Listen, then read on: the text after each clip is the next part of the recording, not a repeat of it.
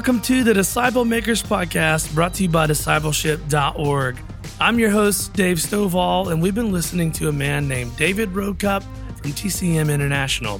Today, he's talking to us about the importance of prayer in our discipling relationships. You know, when I look back at the people I've discipled over the last couple of years, I see now that I did not spend nearly the amount of time needed in prayer to do this. I mean, I knew how to facilitate the group pretty well, but I didn't know how much of the battle was actually fought on my knees in prayer. If that's true of you, then let this episode challenge and encourage you to spend more and more of your time in prayer before you even open your mouth to speak into someone or begin discipling someone. All right, let's let David Roadcup from TCM International encourage us today. Enjoy the episode.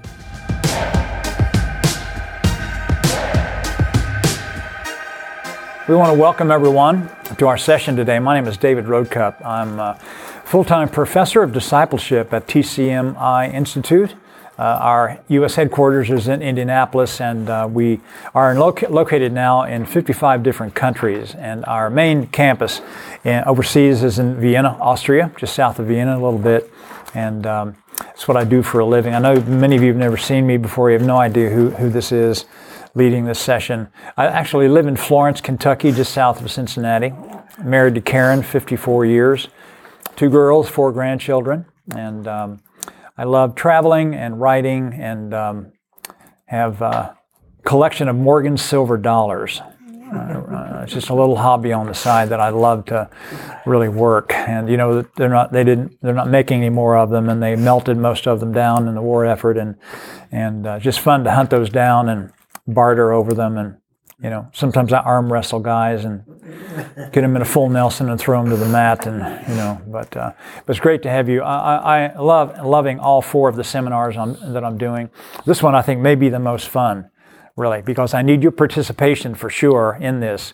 And basically what we're going to do is I'm going to tell you our story, which is not done yet, and I'm going to throw a bunch of spaghetti up against the wall.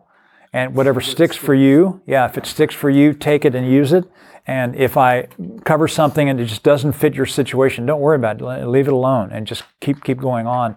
What I want to do, though, by the end of our time is give you great encouragement and confidence in yourself to know that the people you disciple can become disciplers on their own right if we approach it right. I'd like for us, though, to stop for just a moment and do the most important thing we're going to do our whole time together, and just ask the Lord to bless our time. Bill, would you mind just leading us in prayer? That'd be great. Father, we thank you for the opportunity to come to this place, to learn and to grow and to fellowship with each other. I thank you for David and for his leadership in this session. I pray that you would use him as you see fit, that you would speak through him to us, and that we would all benefit for the good of your kingdom. In Jesus' name. Amen. Amen. Thanks, Bill. So here's what we're facing, everyone. There's a major, major problem in the world of discipling. It's really the big issue that we need to try to figure out a solution for. And let me just tell you that I am so open to hearing from you in the future to see what you have done, what you've found out that we haven't figured out yet. Just to kind of go back to the beginning, I did tell our last group that I started, my first D group was in 1976. Ozark Christian College, and discovered, you know, the power of when discipling is done, covered in prayer and asking the Lord for guidance and making sure the power of the Holy Spirit is behind you in doing this. The outcome of genuine transformation of life and heart really is the result of this. That's what happens. And so, long story short, I just became a real believer because I mentioned I was in youth ministry for 7 years. I did everything that I knew to do with the kids, you know, Bible studies, parties, retreats, trips, all of that. And they loved it and they participated. When they went to school on Monday morning, though, it kind of all faded.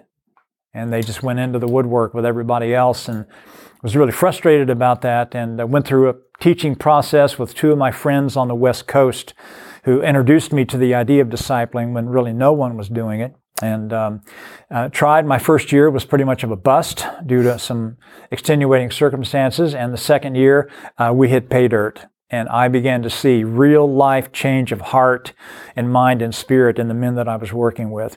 Going back now, I was asked to add up the number of guys I've worked with over the last 40 years. It's a little over 425 guys I've formally met with for at least 1 year, and just poured myself into them, challenged them, loved them, held them accountable. And I believe it's one of the legacies that I hope I will leave when I go home, you know, the lives of the men and their families that the Lord was able to really work through in all of those years.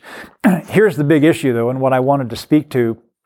You know, I have 6 guys, we meet for 10 months, and all through the time I challenge them, I want you to have a group of your own, you know, and one of the 6 converts and starts a group, and the other 5. And you go to the other 5 and say, guys, come on, this is kind of what we're doing. And they always say the exact same thing. They always say, oh, I could never do that.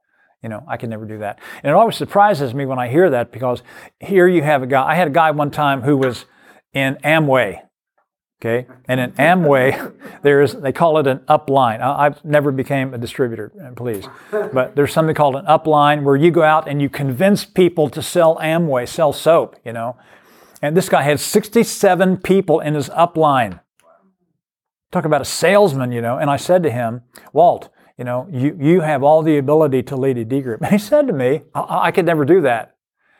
I'm going, no, if you can recruit 67 people in an upline to sell soap, you can recruit people to sell Jesus. I mean, you know, what is the problem here? But it's simply this. Lay people have never been trained, you know, and they don't have a lot of confidence in teaching Scripture. They haven't been to Bible college. And so there's a real sense of, I'm not capable of doing this. I'm not prepared to do this. And in the model I want to show you today, one of the really exciting things about it is that it is absolutely transferable to lay people to do this. That's the thing we finally come to. For the last 4 years, we rolled this whole idea out at the church where I attend, First Church of Christ in Burlington, Kentucky.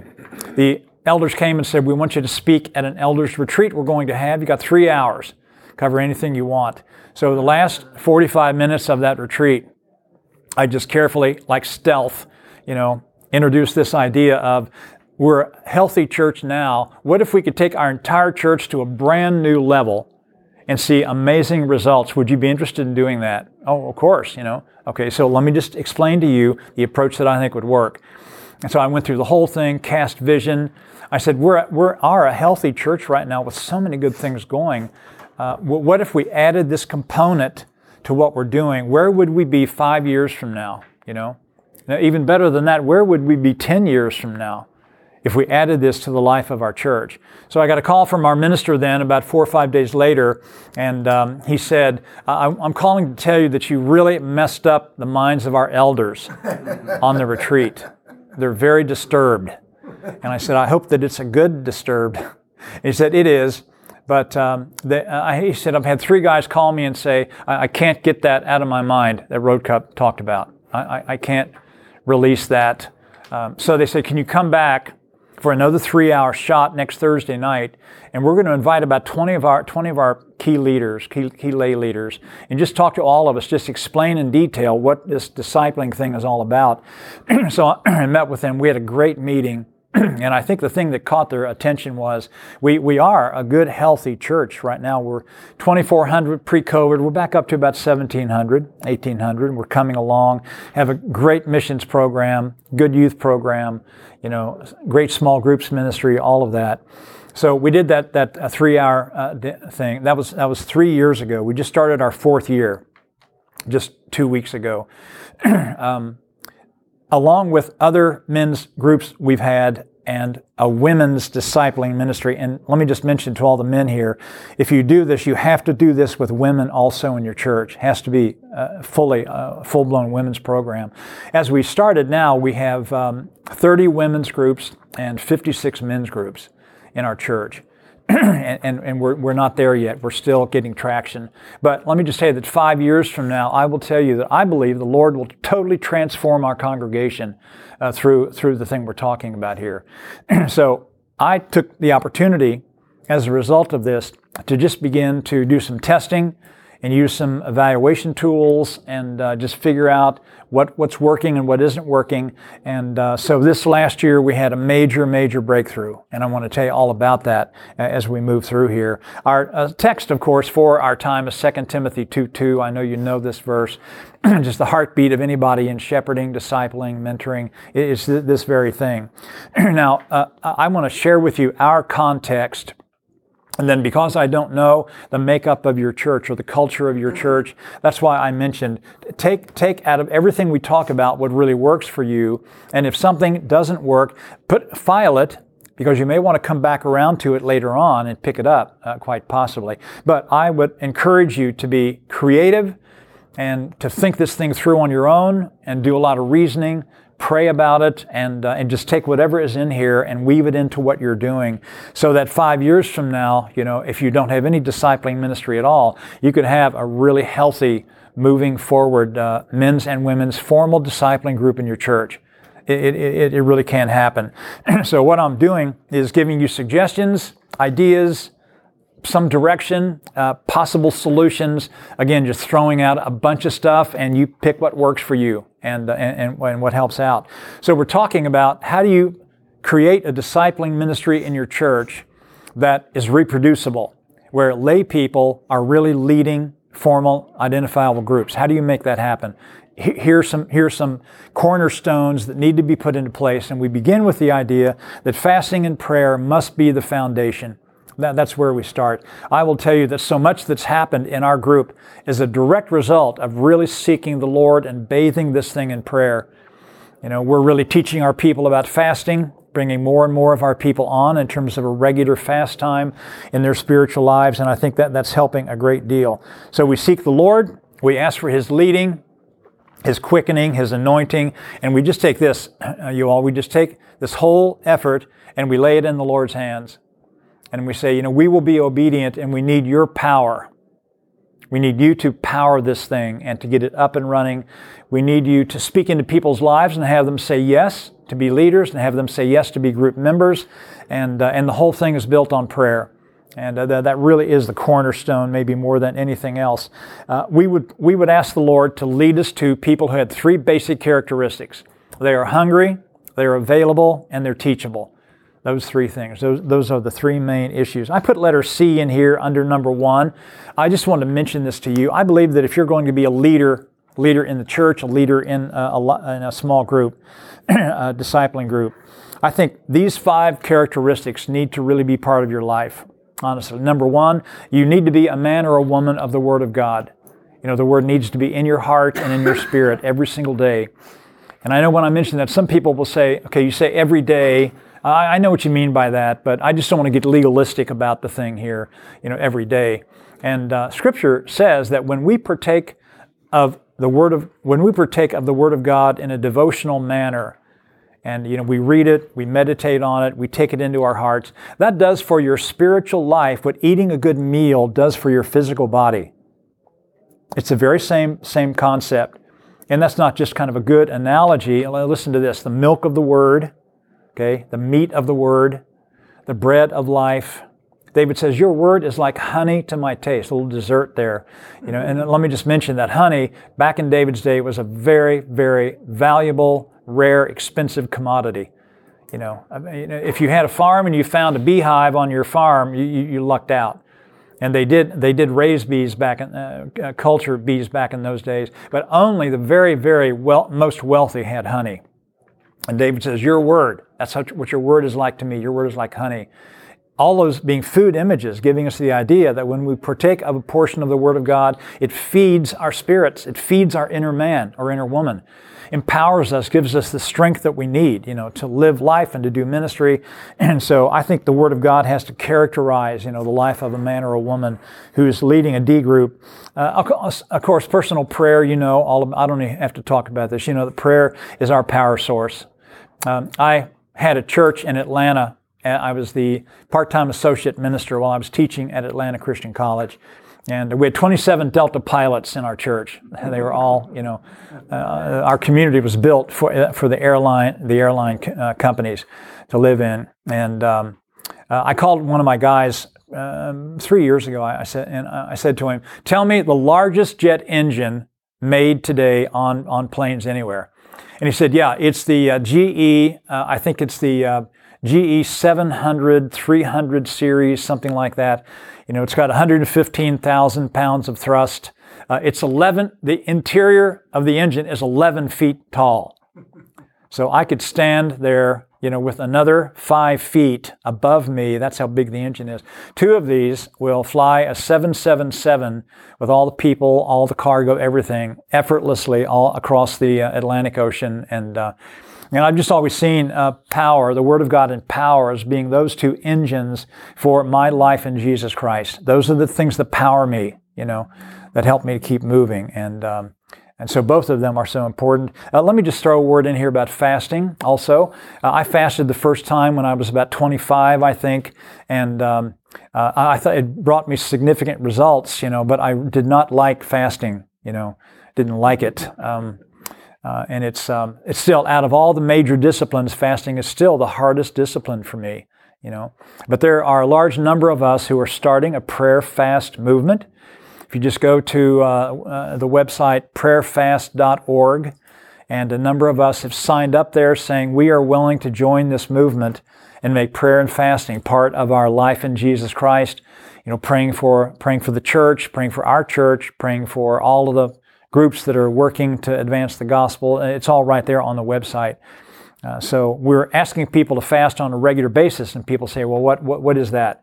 Every week, every other week, once a month, twice a year, what is it? And we just say, that's between you and the Lord. A lot of people are fasting one meal a week. That's what a lot of people are doing. One meal every other week, something like that. Some people are doing breakfast and lunch, and then eating dinner that evening once a month, something like that. But I will just tell you that fasting has taken me all kinds of places where I think I probably would not have gone without learning the discipline of fasting and really making it part of my life in Christ.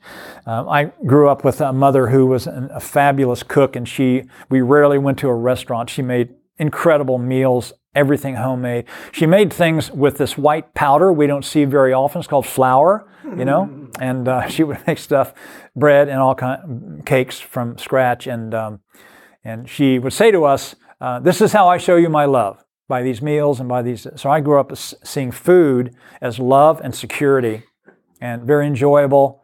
And so someone comes along and says, okay, give that up for a while from your normal routine. And it really, it took me a while to kind of get into that groove and understand the incredible power of fasting. If you're not fasting right now, there is an excellent book out on the Renew, or is the discipleship table, I think. In the Renew table. And Michael and I especially would love to see you pick that up and go through it. The thing I love about our book is that we just made it as practical as we possibly could. And in Michael's fasting section, we give you a plan. If you've never fasted, there's a plan to start, a step-by-step plan on how to begin to weave this into your life. So if you pick that up, I hope it'll be helpful for you. Fasting, obedience, of course, is a key issue here in the life of a discipler. The fact that I'm growing in my obedience. Here's what I found. The more that I genuinely come to love Jesus with all of my heart, the more obedient I become. I kid you not. The more you develop a relationship with Jesus, come to love Him, spend time with Him, become committed to Him, the stronger your obedience gets. I'd really ask you to file that away. And then living in a spirit of genuine humility. I just read John 13 on many, many occasions. Jesus washing the disciples' feet. That story blows me away. It just shocks me every time I read it. That Jesus was so extreme, you know, in being the leader, doing the job of a slave girl, you know, a servant. I mean, it's just incredible. And then his questions after he gets done washing the disciples' feet, you know, are just so penetrating. So just the idea of having a genuinely humble spirit. This whole ministry does need to be based on Zechariah 4:6. You all know this verse. Just so good. This is the word of the Lord to Zerubbabel, saying, not by might, nor by power, but by my spirit, says the Lord of hosts. And that's how the discipling ministry really needs to be run, I think, for sure. Moving on to our next main building block is the idea of cultivating relationships. And I know you already know this. We don't need to speak a lot of time. The bottom line is this, though. To have a relationship with the men or women you're working with is the thing that opens the door to their heart. I mean, I can read a good book by a great author, and I get a lot out of that. That's a benefit to me, you know. But the idea that there is someone who is spending time with me, opening their life to me, coaching me, encouraging me, that whole relational thing. I mean, that is the foundation, honestly. That's why Bobby all the time uses the phrase relational discipling, you know, because that is the foundation. So I hope that'll be encouraged. The third main building block is this. It's that the lead team of the church needs to be on board. You know, here's the bottom line, you all, in a nutshell. The preaching senior minister guy and his staff and the elders need to understand what this is and be completely supportive of what's happening. That's the very best scenario. So in our church, you know, we've got the thing really launched. It's moving forward. Our senior minister has 7 young married men with kids that he meets with every single week. This is D group. Our executive minister has a group of 7 guys that he meets with every single week. A large number of our full-time leadership staff have groups of men and women that they lead that they meet with every single week. You know, it's one of the reasons why we're getting traction, and I think that 5 years from now, it's just going to be amazing. My concern is we're going to run out of people to disciple in the church, which we will down the line because of the exponential growth that this thing produces. And so somebody said to me, well, what happens when we do that? And I say, man, just think. Then we go after non-believers to meet with us on a regular basis. You know, let's go after those who aren't in the church.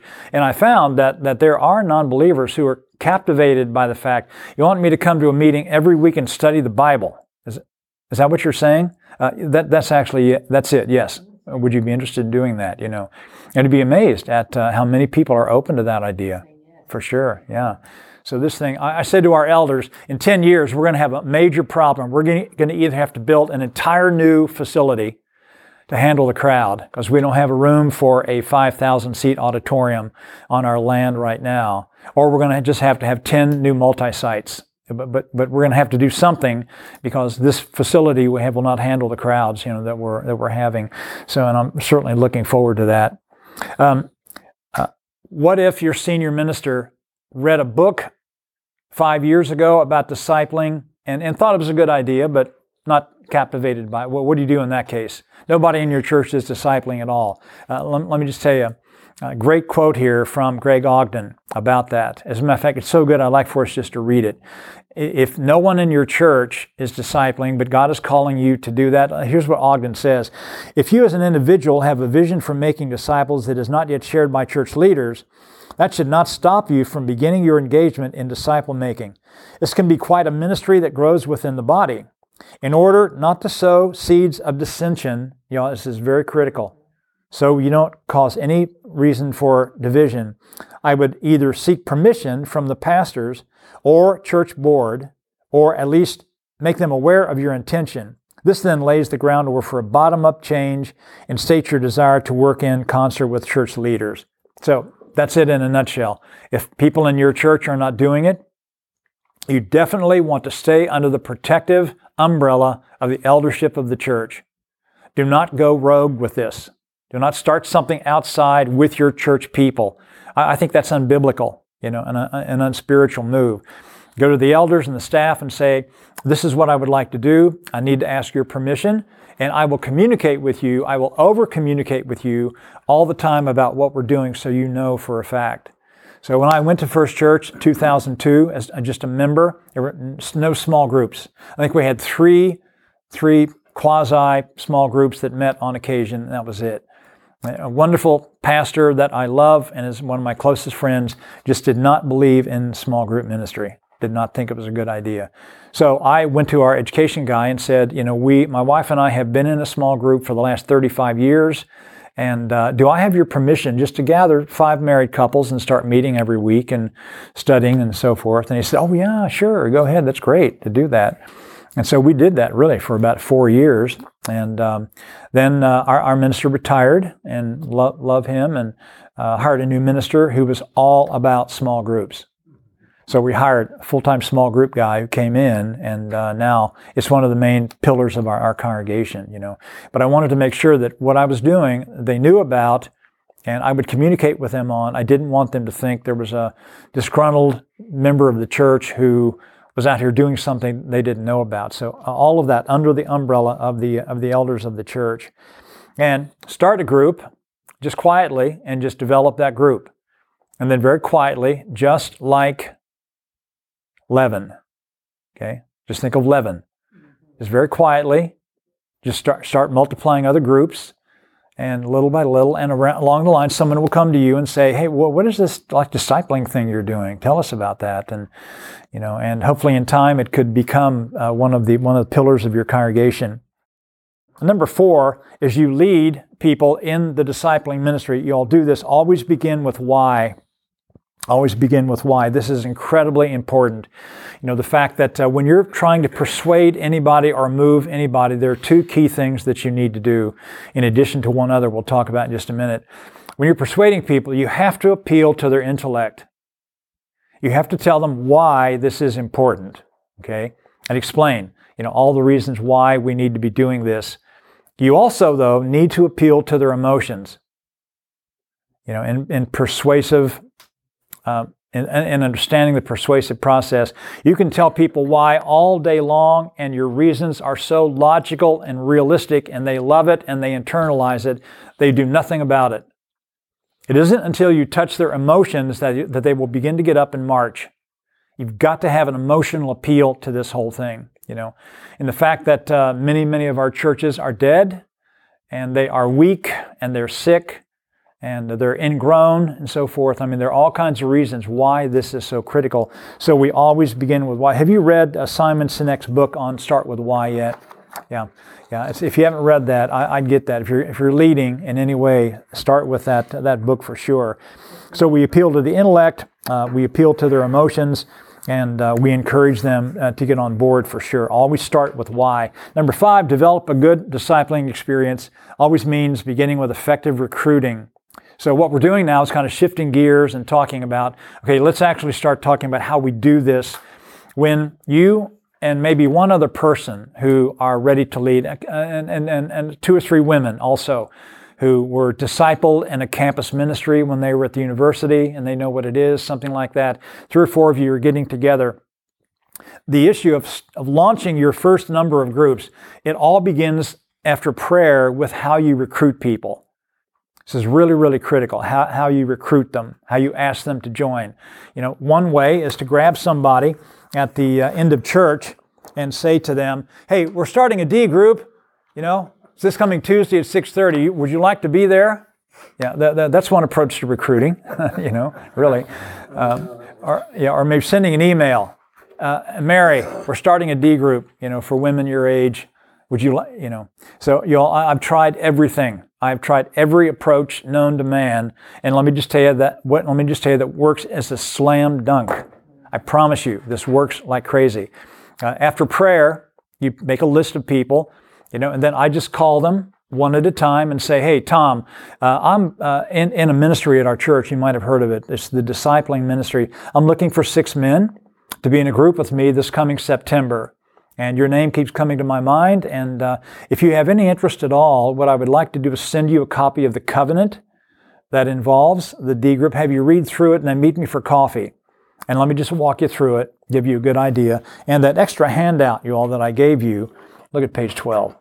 This is the training manual that we use to train our D group leaders, okay?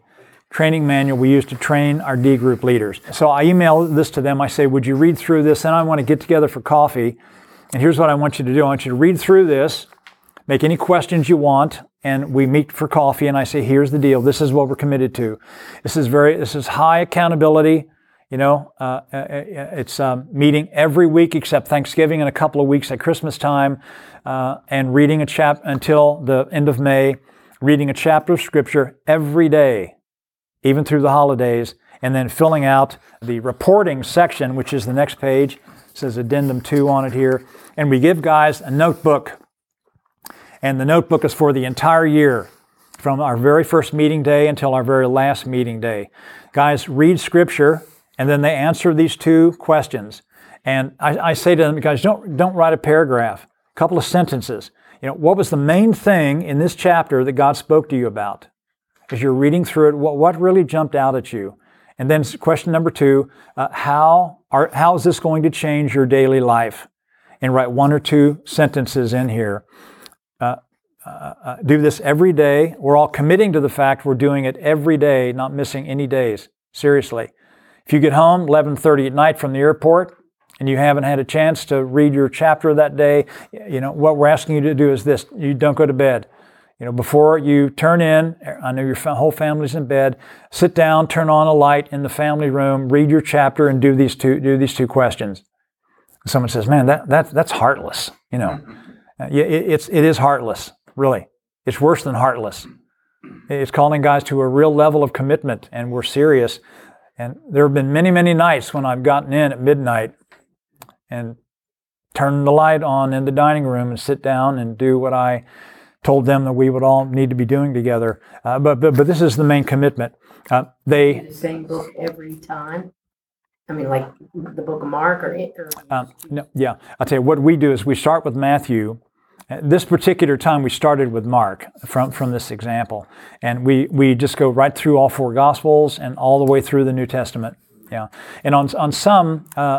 Some days you double the chapters, like some chapters have 10 verses, you know. So we have them do two chapters. But here's the clinker, you all, what you really need to know. Up here in the corner, it says October 2nd, Mark 2nd chapter. October 3rd, Mark chapter 3. Let me tell you, if you're working with men, you have to do this, you know. I tried at first saying, okay, we're all going to start in Matthew and read a chapter every day, you know. It only took about 2 weeks. Guys calling. Now it's this Thursday. What is the chapter? You know. So this takes all that away. So every day there's the calendar day, and there's what they're going to read. So it's just slam dunk all the way through. We give them a notebook with these forms all filled out with the day and so forth, the chapter all the way through. For this year, it's the 23rd of May. As I'm flying to House Edelweiss, the 24th of May, you know. So that kind of an idea. So go all the way through. And so that's it. Take this home, show it to your wife. We want your wife or your husband to read this for sure, you know. And then I'll call you in about 5 days and ask for a response. So people say, okay, you don't even have to call me. Yeah, yes, I'm in. I'm in for sure. Great. That's super. Would you do this, though? Would you take it home and show it to your wife? You just spend a day or two in prayer about it, and then I'll call you. But it's wonderful to get that response. Guys are hungry, and they're interested to go ahead and do that. So that's the covenant and the page out of the notebook that we use here. So it's personal. It's, you know, I'm interested in having you in a group, and you all, there's a great compliment in an invitation. You know, that out of everybody in the church, you came to my mind, and it really does carry a lot of weight. So I call them back. Tom, you know everything we're doing. You know when we're going to start. 2 weeks from now, are you in? Yes or no? And most guys say yes. Number of people will say to you, I would love to do it. I just can't do it now. I can't work it into my schedule. Now, if somebody tells you no, do not try to convince them to come into the group. Don't try to twist their arm. They're telling you that they honestly can't do this. And I found that if you twist arms and guilt people into being there, they say yes, and then a month later, guess what? You know, they're out. You know, but do this. The guy says, no, I can't do it now. Keep them on the list. And I just say to guys, that's great, I understand. This is between you and the Lord. I will probably call you next year, though, because I think you would make a great group member. Is that okay? Oh, sure, call me next year for sure. And many times, after they've been able to get some underbrush out from under what they're doing, they will go ahead and come on. So don't drop their name if they say no. Just circle back around a year later and go ahead and pick them up again for sure. Now, well, why such a detailed process? You know, man, you know, it's so much easier just to grab them after Sunday school and stick a covenant in their hand. Yeah, it is easier, but let me tell you, the level with which you recruit will determine the results that you get in the end. And if you recruit well, your group gets off to a great start. The main thing is that when guys come to the first meeting, they know everything that's required. You know, daily chapter, fill out the questions, pray for one another, everything on here, Christmas blowout at the Road Cups, retreat for 2 days this coming spring. They know all that's happening. Somebody says to me, you know, you have the potential. Well, and at our retreat, we put together 3 or 4 of the D groups, and we all retreat together, like 25 of us there. And somebody says, how did you get 25 guys, you know, out of 4 D groups to come to the retreat? And the key is just to let them know the expectation before they ever say yes, before they ever come into the group. They know what's required of them. And it works like a charm. I mean, it really does. Very good. Now, do you have any questions to this point? Anything you'd like to ask? Do they? None of the people you've picked know each other. Yeah, I'll tell you what. In a lot of the groups, they do know each other. Yeah, a lot of the people. Now this year, I have people from First Church and people from a church called Crossroads in Cincinnati, and they don't know each other at all. So we're using a relational question every meeting, just to help people come up to speed and get to know each other and so forth. And we need to have a dinner sometime over the next month, an informal situation where we're just eating and talking and sharing, and I'll have a couple of relational questions to use at that time. But yeah, and then in a church our size, a couple of groups that I've had, even though they've been in the same church for 20 years, 10 years, they don't know each other, you know. Services. Yeah, mm-hmm, yeah. So we have 3 services on Sunday, so yeah, they may not know each other. Mm-hmm, yeah. So I'd encourage you to really give a lot of attention to how you recruit people. It's really big. Moving on, then, recruiting and encouraging disciples to disciple others. Just kind of a list of things that I wanted you to know. I wanted you to be aware of. First of all, as the main recruiter, you are the spark plug. You are the leader. You are the initiator. You are the proactive person making all this happen. So I would encourage you from your heart genuinely to be excited about this, you know, to be passionate about it. You know, let me just tell you something I learned years and years ago when you're in leadership. If you want your people to bleed, you have to hemorrhage. That's the bottom line. Yeah. And so, you know, so I talk to my guys about this all the time. We celebrate things that happen. I just model the spirit. You know, this is going to change our church. It could change our city. This could change our county. You know, this could spill over to the state of Kentucky, really. You know, but I can't do it by myself. I have to have your help. You have to come on board with me. And if those guys know you love them, and you're committed to them, and you have a relationship, God will give them the vision. He will transfer the vision to them, too. I promise that He would. So the second thing is this. Recruit through the positive experience of being in your group. So what we're talking about is the discipling group has started. It's going really well. And here's what you need to do. You need to suggest to the guys, you know, you were called to be in this group, and every man around this table, every woman around this table, you have the ability to lead a group someday. You can lead a group. You say, wow, like, so you start out the 3rd meeting, recruiting? Yes, mm-hmm, yeah. As a matter of fact, we start when we give the covenant out, because if you'll notice on the covenant, it says, if this is God's will, and if I feel like this is what I'm being called to do, I will make disciples who make disciples. I'll be a leader. It's right there in the covenant.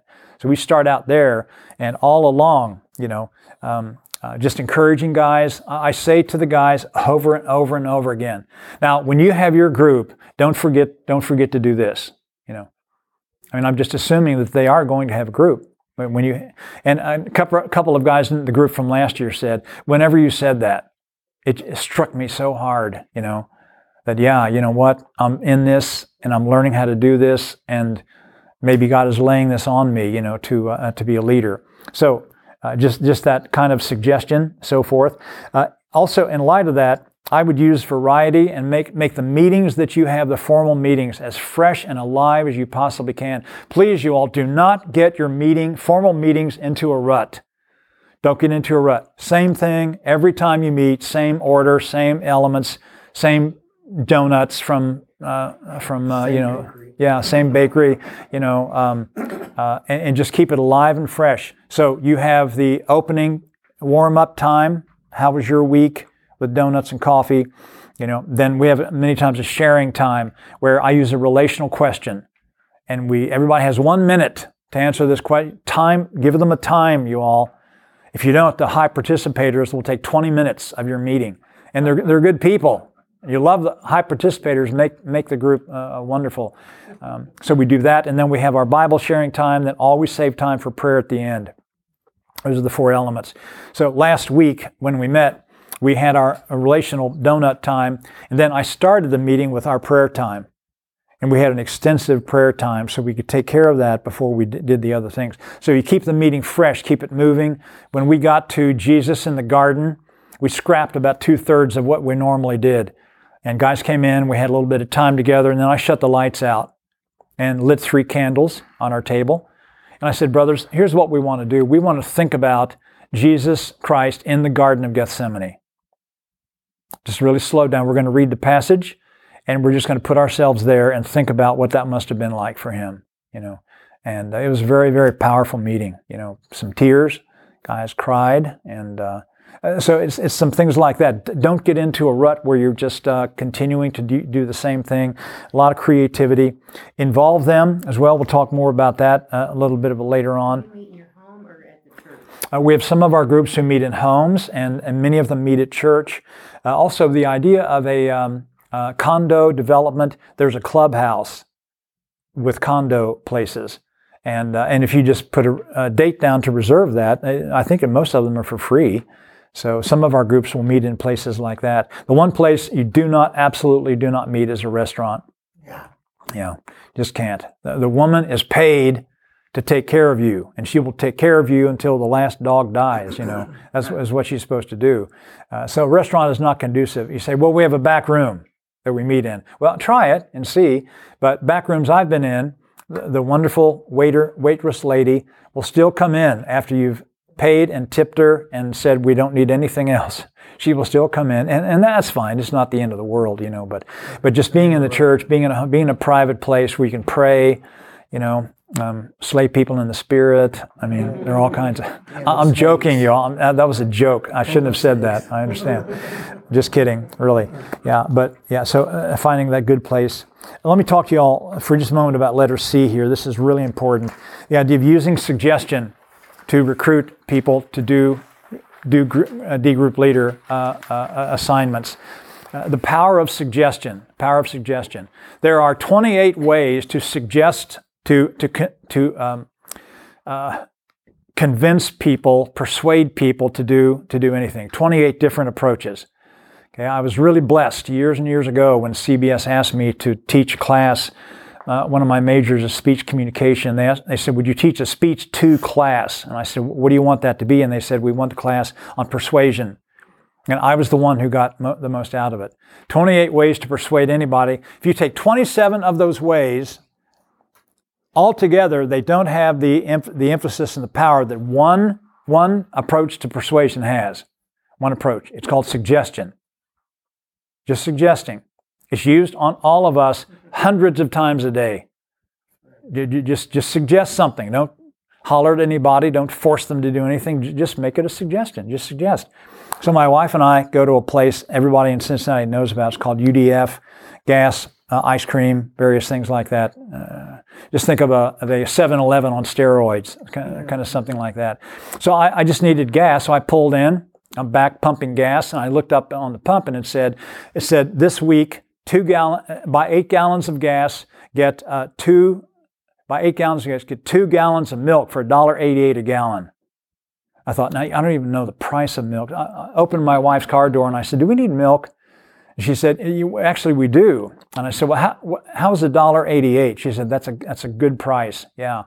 So I said, "It's 2. You want me to get 2 gallons or 1?" She says, "Get 2 if you can get it for $1.88." So I went back to pumping, and there was another sign that said, this week only, buy one dip of ice cream, get the second dip for free, you know. So I went back and opened her door, and I said, it's 3 o'clock in the afternoon. I said, you want an ice cream cone? She said, yeah, I'd love one. That sounds great. So I go in, I get two gallons of milk and 2 ice cream cones that I'm kind of holding between my fingers here, and I'm walking out to the car, and I just stopped in my tracks, and I said, what just happened? I mean, I just came in here for gas, and I'm carrying all this stuff out to the car. Well, let me just tell you, the reason that people use it all the time is how effective it is. It works like crazy, you know, just suggesting. You don't have to, you know. So I started using it on my wife. No kidding. It works. Yeah, it works, really. Where would you like to go for dinner tonight, hon? Oh, I don't know. Well, how about Olive Garden? How does that sound? Are you sure? That'd be fine. You know, that's a very mild one. There are others. Until my wife sat in on a seminar that I did on this topic, and she found out what I was doing. So then she started using it on me, and I would say, I know what you're doing. Don't do that. You know, it works great on your kids, your children. I'm serious. On congregation members, you know, ministers, elders, you know, the relationship we have. Let me just say, you can lead in a powerful way just through suggestion. Whether you're an elder or a preacher or whomever, just suggesting. If you don't believe me, just try it. And see, it's very, very powerful, you know. So from the very first touch in the covenant, I suggest that maybe they want to think about being a leader. I mean, we need you to lead, you know. All through the year, I say, now, y'all, when you get your group, don't forget to do this, you know. And just all through, I'm just suggesting. So this last group, we had 7 men in my group last year. One of them, his mother is dying, and he's the primary caregiver. So we let him off the hook. The other 6 men in the group, all 6 of them are leading discipling groups. Started this month, all 6 of them, you know. And I didn't twist anybody's arm or anything like that. I just kept suggesting and encouraging and leading us to where we're going to be headed here in just a moment. That's the power of suggestion. I recruit these guys by continuing to cast a vision for them. You all, what we're doing will have massive impact on the church as we move along. Trust me. This will greatly impact our church. I recruit them by continuing to cast a vision, to pray about their involvement as D-group leaders. One of the things that I do is just quietly between the Lord and I pray for them and say, God, all 7 of these men that I have this year, they're all exceptional. They all have the leadership gift, all of these guys.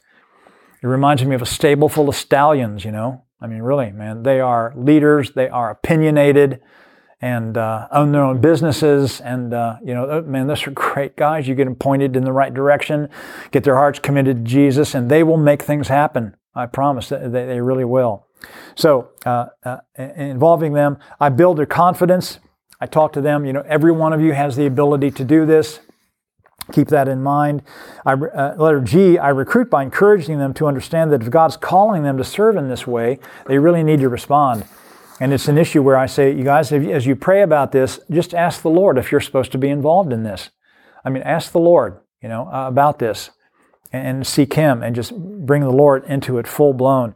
In terms of content, we use a reproducible approach to Scripture that lay people can utilize. You know, here's a big piece, huge piece.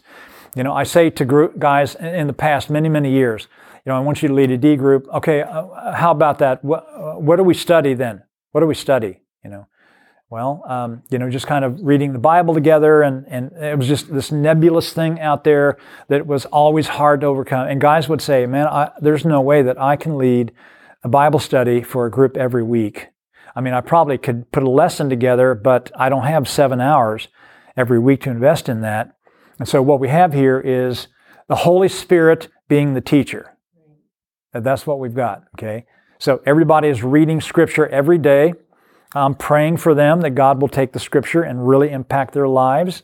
We come together. Everybody has read 7 chapters since we met the last time, and you're to pick 2 of the chapters out of the 7, and you share your content about what you wrote down about those 2 chapters. Okay, and so the people provide the lesson. Now I called a high level academic, and I said to him, "Let me tell you what we're doing here with this." And he said, "You have to be kidding me. Are you kidding? That you're letting these guys bring their opinions on the Word of God, you know?" And I said, "Yes, that's exactly what we're doing." You know, and we pray for, and I'm there, you know, I mean, and the Holy Spirit is taking what we're talking about and really touching their hearts and giving them ideas and calling them to repentance in some cases. And he said, "Well, I'd say this, I personally, I would never use that approach. I would never use that. It's just so full of holes." And I said, "Well," and I said, "Well, okay, that's understandable, you know, whatever fits." I said, "Well, tell me what you're doing with your group. I'd really like to know." And he said, "Well, I don't actually have a group of men," and, you know, and I said, "Oh, well, okay, I don't want to go there, you know, but let me just tell you that, again, if you pray and you know, and the guys that you have for a year or even 2 years, they've got some Bible, they've gotten some stuff. You're going through the Gospels, and you know, and you act as the color commentator as they're sharing what they're, you know. I don't comment on every single guy that brings stuff up, but every now and then somebody hits on a really key verse. I mean, a real gem, and you've got to stop and say, "Okay, before we go on, you all, what does that mean there?" You know, and you bring that out and you put it up in the light and call people to think about that. And so you are giving content all through the time. But even if you don't feel real comfortable in doing that, other people will make comments as you're reading and talking. You know, I've got 2 or 3 guys in my group that they're not ministers in any way, but it's very obvious that they have been in Scripture a lot and heard a lot of sermons and have a lot of ideas, and they do a good job. So the Holy Spirit is the teacher, and you're facilitating. That's basically what you're doing. So you say to lay people, here's the good news. You don't have to prepare a lesson. You don't prepare a lesson. You just do your reading, and you're prepared to go there and tell about your 2 chapters, and then you just kind of guide the discussion as it's moving along. And lay people will say to you, I think I could do that. I can do that. I just can't do a 7-hour-a-week lesson every week. So the thing about the method we're using, which was created by a guy named Micah Oder at the Russell School of Ministry in Northern Kentucky. You know, Micah came up with this idea, and different people are doing different things with it. But the great point about this is that it is reproducible by lay people. You know, that's the power of what we're finding out is really working here. So that's the approach that I would certainly recommend. Under key aspects, number 7, I know we're running out of time here. Let me just mention the big breakthrough that we had in our groups with saying to guys, we want you to be a D group leader, and them saying, no, you know, I could never do that. The big breakthrough we had was we created co-leaders for one group. That was the big breakthrough. This last year, the fact that 6 of our guys, 6 of the 7 are leading groups, you know, this week, I said to myself, you know, Jesus, when he sent people out to do ministry, sent them out 2 by 2. And so what's the deal? Why don't we just have co-leaders instead of asking one woman to take this on who's never done it before? She's got a partner, and they lead the group together. And I rolled that out to these 6 guys who were potential leaders in my group last year.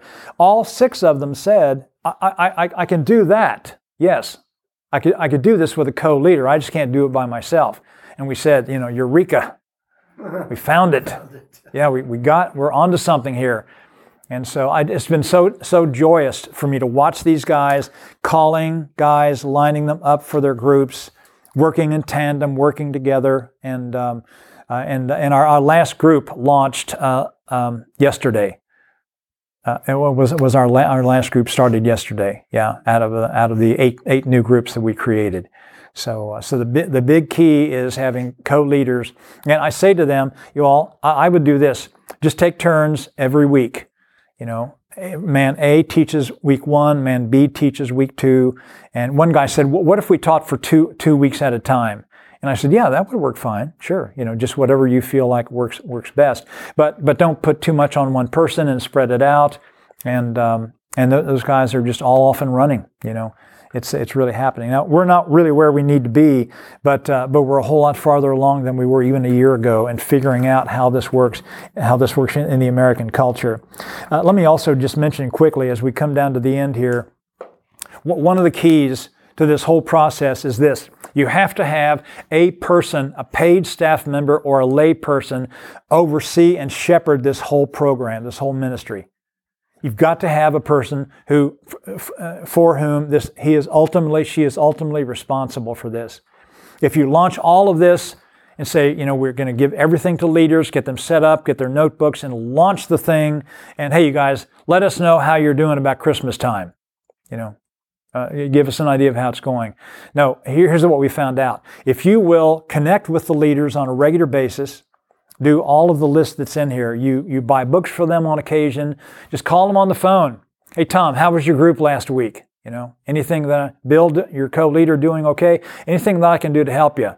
Just checking in, man. I am so proud of you two. You guys are doing a great job. You're making a real contribution to the kingdom here. You know, I'll get two of them out for lunch at Chick-fil-A. You know, just go out for lunch. Hey, just informal. Hey, tell me about your groups. What's going on? How are you doing? You know, and just talk, answer questions and so forth. Here's the deal. You have to do that with the leaders of your groups if you want your groups to be sustainable. You've got to take care of the leaders. We found out if you will take care of the leaders, they will take care of their groups. They really will. They'll do their groups well if they're being taken care of. So notes through the mail, an email, possibly. I send all of the guys in my group an email like every Friday or Saturday. It's kind of wrapping up, talking about something we've read, encouraging them, praying for their families, you know, and so forth. And so you have to take good care of your leaders if the group is going to be sustained. And it's a very, very big part. So I did all of our group this year. And you know, on page 6, I think it is, I have a whole list of things to do to train to be with your leaders, and just if you'll check that out and follow that along here, just in terms of the whole idea of keeping the leaders well taken care of, and then I promise you they will then go ahead and take care of the groups. Last thing on our list, and I know we need to go ahead and wrap up here. You can read this for yourself a little later. You need to be very, very aware of the issue of spiritual warfare surrounding this whole thing.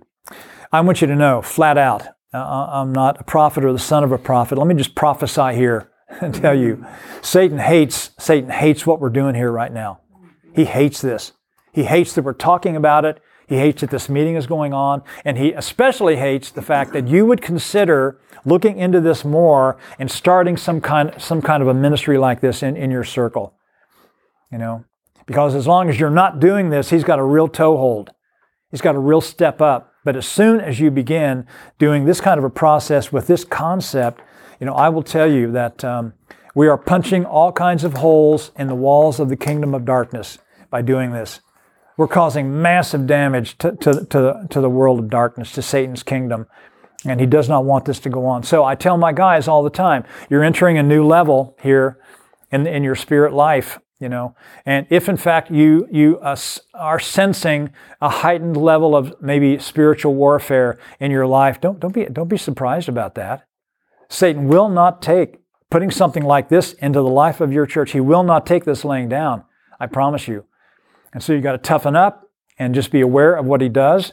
Just follow the teachings of Jesus as you work through the spiritual warfare. Just follow whatever he told you to do that as things come up. And just be aware that your prayer is a huge shield around you and your men, around their families. And just make sure that prayer is there. And just be aware of the fact that you have a target on your back as big as that door over there. Because you stepped into the leadership role. You're in the leadership harness. You're making something happen. So I would just say, brothers and sisters, just be aware. Don't be afraid. You know, here's the good news. Greater is he who is in us, than he who is in the world. And that really is true and applies to us here for sure. So you all, there's the spaghetti, okay? There you go. It's all up on the wall. You know, take what works for you.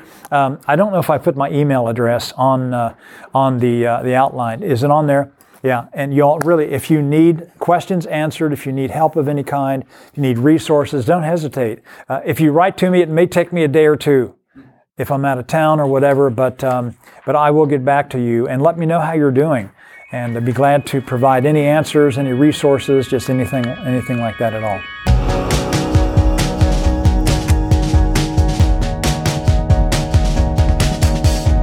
Thanks so much for listening to the episode. I hope that it pushed you forward in your journey of becoming a disciple maker. Next up, we've got one more episode featuring David from TCM International. So make sure you hit the subscribe button to know when I release that episode.